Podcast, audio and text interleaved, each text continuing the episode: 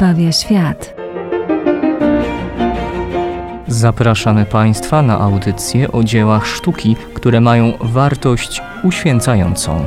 I artystach, którzy poprzez swoją twórczość ukazywali swoją więź z Bogiem.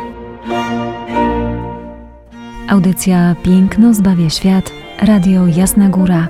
Zapraszamy.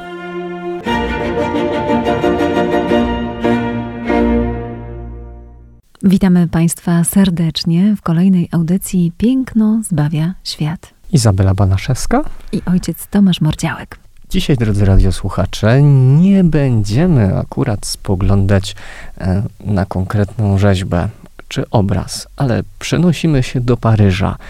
I nie, to nie będzie wieża Eiffla. Nie, nie wchodzimy do kościoła Notre Dame, ale e, zatrzymujemy się w troszeczkę mniejszym miejscu, w klimatach królewskich, a mianowicie będziemy dzisiaj omawiać kaplicę królewską, kaplicę Sainte-Chapelle. Dokładnie tak. I choć ojciec wspomniał, że nie będzie to Notre Dame, to będą to także czasy średniowieczne. Notre Dame to tak naprawdę gotyk wczesny francuski, a my znajdujemy się w gotyku późnym przy kaplicy Sainte-Chapelle tak zwanym gotyku płomienistym. Do tego oczywiście za chwileczkę dojdziemy. Nasza tytułowa kaplica królewska Sainte-Chapelle, jak sama nazwa wskazuje, e, święta kaplica, kaplica królewska, powstała z bardzo konkretnym przeznaczeniem. Była przede wszystkim przyklejona do rezydencji królewskich.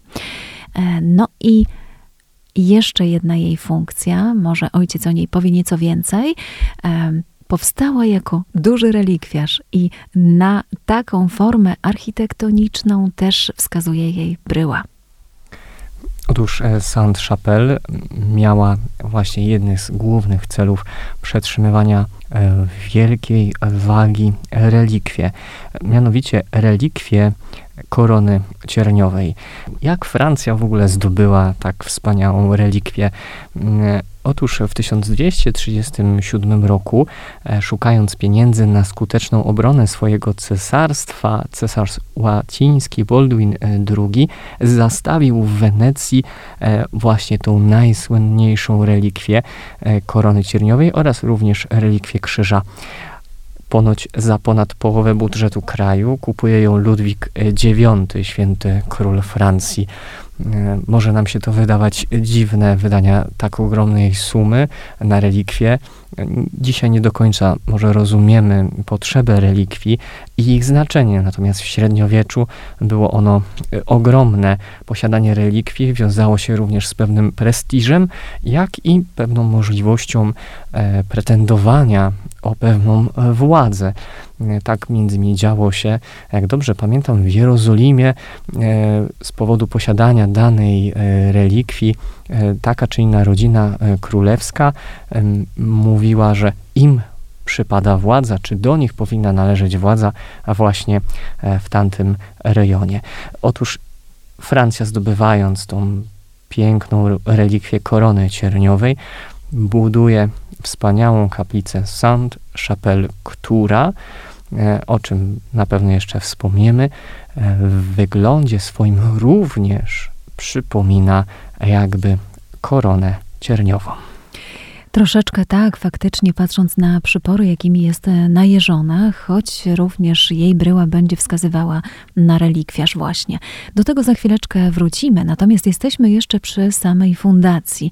E, ojciec wspomniał, że to e, król Ludwik IX, który znany jest nam powszechnie jako święty Ludwik francuski. On jest inicjatorem budowy kaplicy Saint-Chapelle. Do niego należy rezydencja Kapetyngów, w której mieszka, no i właśnie do tejże rezydencji, bezpośrednio do pokoi władcy, zostaje dobudowana niezwykła budowla. I jest to w swojej bryle bardzo niespotykany gotyk, bo gotyk dwukondygnacyjny. Zresztą, żeby wyjaśnić niezwykłość kaplicy Saint-Chapelle, musimy powiedzieć, e, czym charakteryzuje się taki bardzo typowy gotyk francuski, chociażby sąsiadującej z nią katedry Notre Dame, gotyk wczesny, jak już wspomniałam, czy też katedry w Chartres, gotyk e, dojrzały. Kaplica Saint-Chapelle to, jak już mówiłam, gotyk płomienisty, gotyk późny francuski, choć nie jest to gotyk schyłkowy w Europie. Do tego też powrócimy jeszcze. Jak zatem powstają budowle gotyckie, gotyckie katedry? Z nich gotyk słynie, prawda? Mm, na jakich zasadach konstrukcyjnych się opierają? No to jest dla nas na ten moment najbardziej e, ciekawe, żebyśmy ustalili, czym wyjątkowym charakteryzuje się nasza dzisiejsza królewska kaplica. Otóż, jeśli chodzi o sam gotyk w Europie, możemy powiedzieć, że jest to schyłkowy styl architektoniczny sztuki średniowiecznej. No tak moglibyśmy powiedzieć. On narodził się we Francji. Um, opiera się o trzy generalne zasady: o łuk ostry, o system przypór i sklepienie krzyżowo-żybrowe. Co ciekawe, i tutaj myślę, że zaskoczę i ojca, i państwa. Te wszystkie trzy elementy których kompilacja składa się na styl gotycki, wystąpiły już wcześniej w architekturze. Łuk ostry to w ogóle jest e, wynalazek e, wschodni, perski dokładnie. Jeśli chodzi o system przypór, to one pojawiły się już w angielskiej, romańskiej katedrze w Dirham. Natomiast jeśli chodzi o samo sklepienie krzyżowo, żebrowe, no to także mamy już takie kościoły romańskie właśnie we Francji, które takie sklepienia miały. Burgundia, Poitou, Prowansja. Więc teoretycznie nie są to elementy zupełnie nowe, a jednak ich kompilacja w jednej budowli pozwala na co? Na uzyskanie fantastycznej strzelistości budowli sakralnej, jaką były właśnie katedry gotyckie. No i teraz jeszcze trzeba by było powiedzieć o pewnych zmianach światopoglądowych, które nastąpiły generalnie w całej Europie. Ten nurt szedł, ale właśnie we Francji nastąpiła ich taka kumulacja. Zmiany ideowe w społeczeństwie są bardzo ważne. Mieszczaństwo dochodzi do głosu, wzrasta jego rola, jego świadomość, to mieszczanie stają się protektorami sztuki fundują e, kolejne e, rzeźby, kolejne obrazy, fundują polichromie ścienne, choć jak zobaczymy, gotyk spowoduje, że będą fundować także obrazy tablicowe. Zmiany dokonują się także na tym pułapie duchowości. Pamiętamy wczesnośredniowieczną scholastykę, czyli taką metodę dialektyczną, by dowieść prawdziwości objawienia. Ona zaczyna być wypierana przez mistycyzm. Ludzie chcą doświadczyć Boga. No i te wszystkie zmiany na wielu płaszczyznach odbijają się tak naprawdę w katedrze. Katedra jest obrazem takiego nowego świata, w którym odbija się zarówno ta współczesna mistyka, jak i właśnie większa świadomość społeczna, pragnienie doświadczenia Boga i jak gdyby znalezienia się w jego orbicie. Stąd to piętrzenie się tych struktur y, gotyckich form budowlanych. Czyli możemy powiedzieć, że wchodząc do katedry gotyckiej, czy ogólnie spotykając się z gotykiem chyba najbardziej sakralnym, mamy wchodząc doświadczyć tej bliskości Boga. Wręcz tak. no, Jego padnąć tak. na kolana z zachwytu tak. E, te doświadczenia takiej mistyki. Dokładnie, oczywiście, że tak dawały taką możliwość także witraże, które, jak wiemy, były bardzo rozpowszechnione w gotyku. Dlaczego tak się stało? No spójrzmy na e, zasadę konstrukcyjną. Jeśli chodzi o e, ten klucz, który wymieniłam, czyli łuk ostry, konstrukcję przyporową i system sklepień krzyżowo-żebrowych. Jeżeli mamy przed sobą niezwykle wysoką budowlę architektoniczną, to logiczne jest, że jej sklepienie musi być lekkie. Jak zatem e, na takich dużych wysokościach rozpiąć, no jakby nie patrzeć, murowane sklepienie? Tak? Jak to zrobić? No, trzeba było tutaj e, wymyślić jak, jakiś fortel matematyczny. No i tak właśnie jest. Cały gotyk jest bardzo mocno logiczny, bardzo mocno matematyczny a więc y, co do tego niezwykle wykształconego średniowiecza, bardzo pasujący. No i teraz spoglądamy tak całkowicie wirtualnie do takiego typowego wnętrza gotyckiego kościoła. Więc widzimy, że unosi się nad nami sklepienie. To może być we wczesnej fazie właśnie e, sklepienie czterodzielne, krzyżowo-żebrowe lub sześciodzielne później. E, potem to już angielskie katedry będą miały sklepienia kryształowe, wachlarzowe, e, sieciowe, jakiekolwiek. Ale spoglądamy na takie zwykłe sklepienie krzyżowo-żebrowe i widzimy, że nasze przęsło, przęsła zwykle, tak było od czasów pierwszych bazylik konstantynowskich, przęsła mamy na planie prostokąta. W narożach tego prostokąta stoją w gotyku ogromne filary. I to jest podstawa, która unosi, drodzy Państwo, nasze sklepienie. Dlaczego? Ponieważ od filarów do samej nasady sklepienia biegną służki. To są kamienne elementy, kamienne, moglibyśmy powiedzieć, szwy, które przenoszą siły rozporowe, siły skośne całego sklepienia. To jest tak zwana wewnętrzna konstrukcja nośna i jest jeszcze zewnętrzna konstrukcja nośna, czyli siły, które zostają odprowadzone ze sklepienia i filarów na nawy boczne, a z naw bocznych na zewnętrzne przypory. Stąd te nasze budowle gotyckie najeżone są takimi właśnie e, przyporami, jak, jak odnóża owada. No i właśnie, jeżeli spoglądamy już na naszą kaplicę Saint-Chapelle, to widzimy, że z zewnątrz jej bryła również takie przypory posiada, a więc te siły skośne jej sklepienia, które jest e, również e, sklepieniem krzyżowo-żebrowym, zostają e, w taki klasyczny sposób odprowadzone na zewnątrz. Czym zatem nietypowym jest Saint-Chapelle, kiedy zaglądamy do środka? No przede wszystkim jest to kaplica dwukondygnacyjna. Gotyk nie miał takich budowli. Kościoły były, katedry były przede wszystkim trójnawowe, charakteryzowały się podniesioną właśnie halą główną i dwoma nawami bocznymi, a tutaj mamy ujednolicone wnętrze e, sakralne. Jest to e, wnętrze jednonawowe. Oczywiście góruje nad nim sklepienie, ale proszę jeszcze spojrzeć na zupełnie niezwykłe ściany naszej kaplicy. E, one tak naprawdę są zredukowane do okien.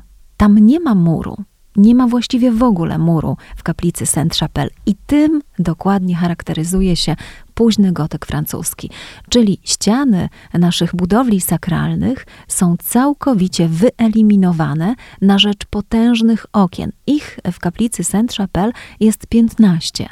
E, pomiędzy tymi oknami wznoszą się filary. Co za tym idzie, w takiej budowli późnogotyckiej, francuskiej, no nie mogło być e, e, polichromii. Nie ma na nią miejsca, prawda? Jedyne miejsce to sklepienie. Na ścianach nie ma miejsca. Za to rozwijają się witraże.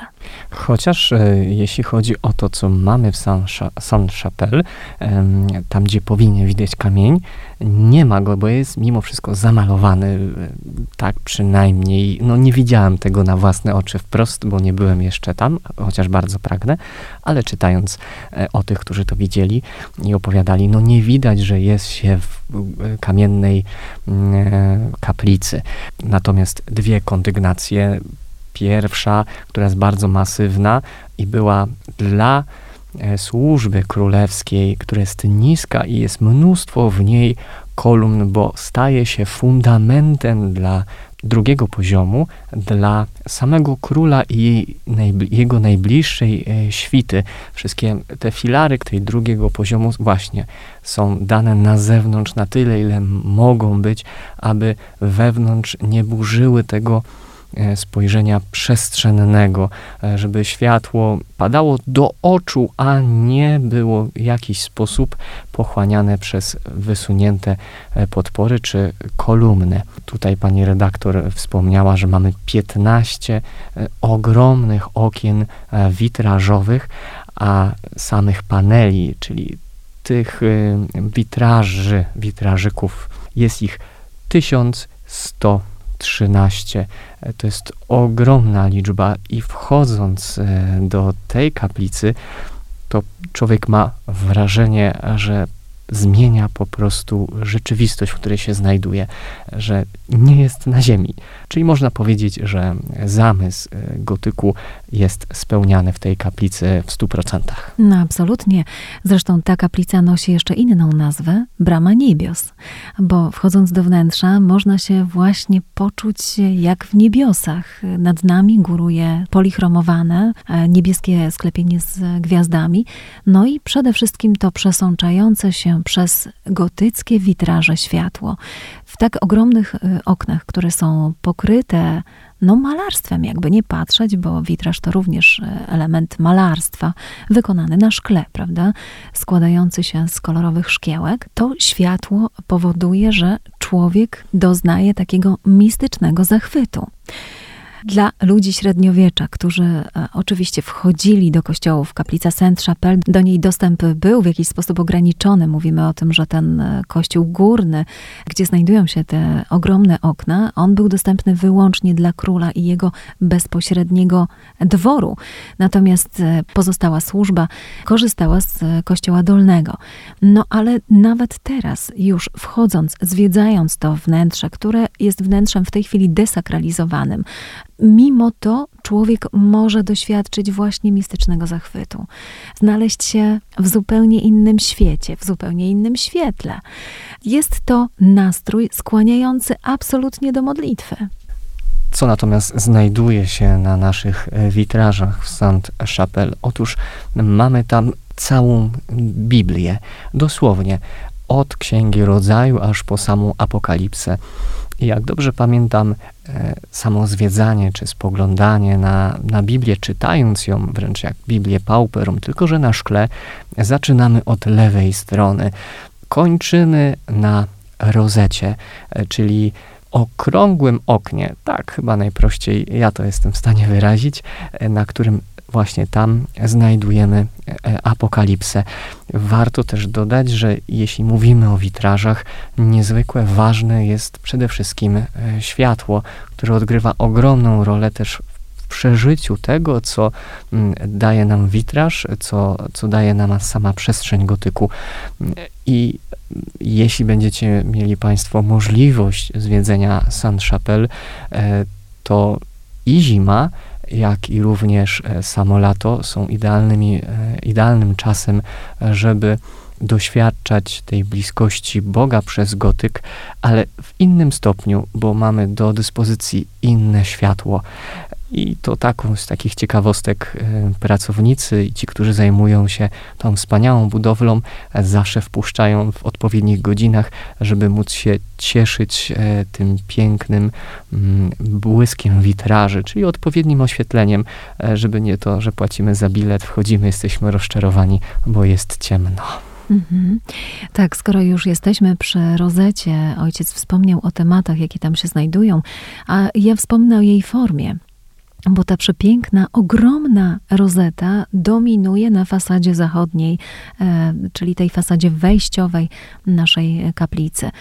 Fasada zachodnia w ogóle jest czterodzielna, a nie trzydzielna, tak jak zwykle były e, być podzielone fasady katedr gotyckich. No, Oczywiście ten podział na kościół dolny i górny to jedno dodatkowe piętro warunkuje, ale sama ogromna rozeta, e, jak patrzymy na jej masferk, czyli to, co wypełnia, to kamienne wypełnienie tego okręgu, o którym ojciec wspomniał, to jest oparte właśnie na tych charakterystycznych płomieniach to tam widzimy, jak niektórzy mówią, rybie pęcherze. Ja wolę mówić płomienie. Jednak mimo wszystko, to tutaj właśnie widzimy ten gotyk płomienisty. Środek rozety wypełnia pięcioliść, a wokół niego rozpromieniające się e, z każdej ze stron właśnie takie charakterystyczne płomienie, tworzące po prostu kwiat, rozetę.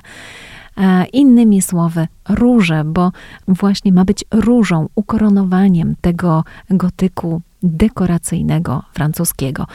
Gotyk płomienisty rzeczywiście jest ostatnią fazą gotyku we Francji, natomiast nie fazą schyłkową gotyku w ogóle. Zostaje zaszczepiony do Anglii, a tam w sposób fantastyczny przemieniony w gotyk dekoracyjny. Natomiast samą fazą schyłkową gotyku europejskiego będzie bardzo uspokojony w swojej formie styl perpendikular, który będzie występował właśnie w Anglii. Kaplica Saint-Chapelle to taka prawdziwa architektoniczna perełka, dlatego też zachęcamy Państwa nie tylko do wyjazdu do Francji, ale także do obejrzenia, także do znalezienia jej w internecie czy w albumie poświęconym właśnie architekturze francuskiej. Dokładnie, a jednocześnie ja jeszcze zachęcam w tej kwestii. Niestety sama kaplica teraz pełni funkcję bardziej sali koncertowej, nie ma już tej funkcji sakralnej, ale gdy, drodzy radiosłuchacze, będziecie spoglądać na takie czy nie inne zdjęcie Saint-Chapelle, to dobrze jest e, włączyć sobie chociażby e, chorał gregoriański, mm, taki czy nie inny, i wpatrując się w te przepiękne zdjęcia, wczuć się, bo naprawdę to jest możliwe. Oczywiście nie na takim samym poziomie, jak się jest e, obecnym na żywo, ale daje taką namiastkę naprawdę tego piękna, nie tyle liturgii, ale całości, e, która była choćby na Eucharystii, którą przeżywali w tamtych czasach, dodać sobie jeszcze zapach kadzidła e, i wezwań kapłana, który zachęcał lud w taki czy inny sposób do modlitwy, bo pamiętamy, mamy jest troszeczkę inny ryt. I to wszystko łapiąc e, do kupy daje nam obraz, no właśnie, zapierający dech w piersiach. Z refleksją nad tą kaplicą zostawiamy Państwa do przyszłego tygodnia. Dziś dziękujemy już za uwagę. I zapraszamy za tydzień.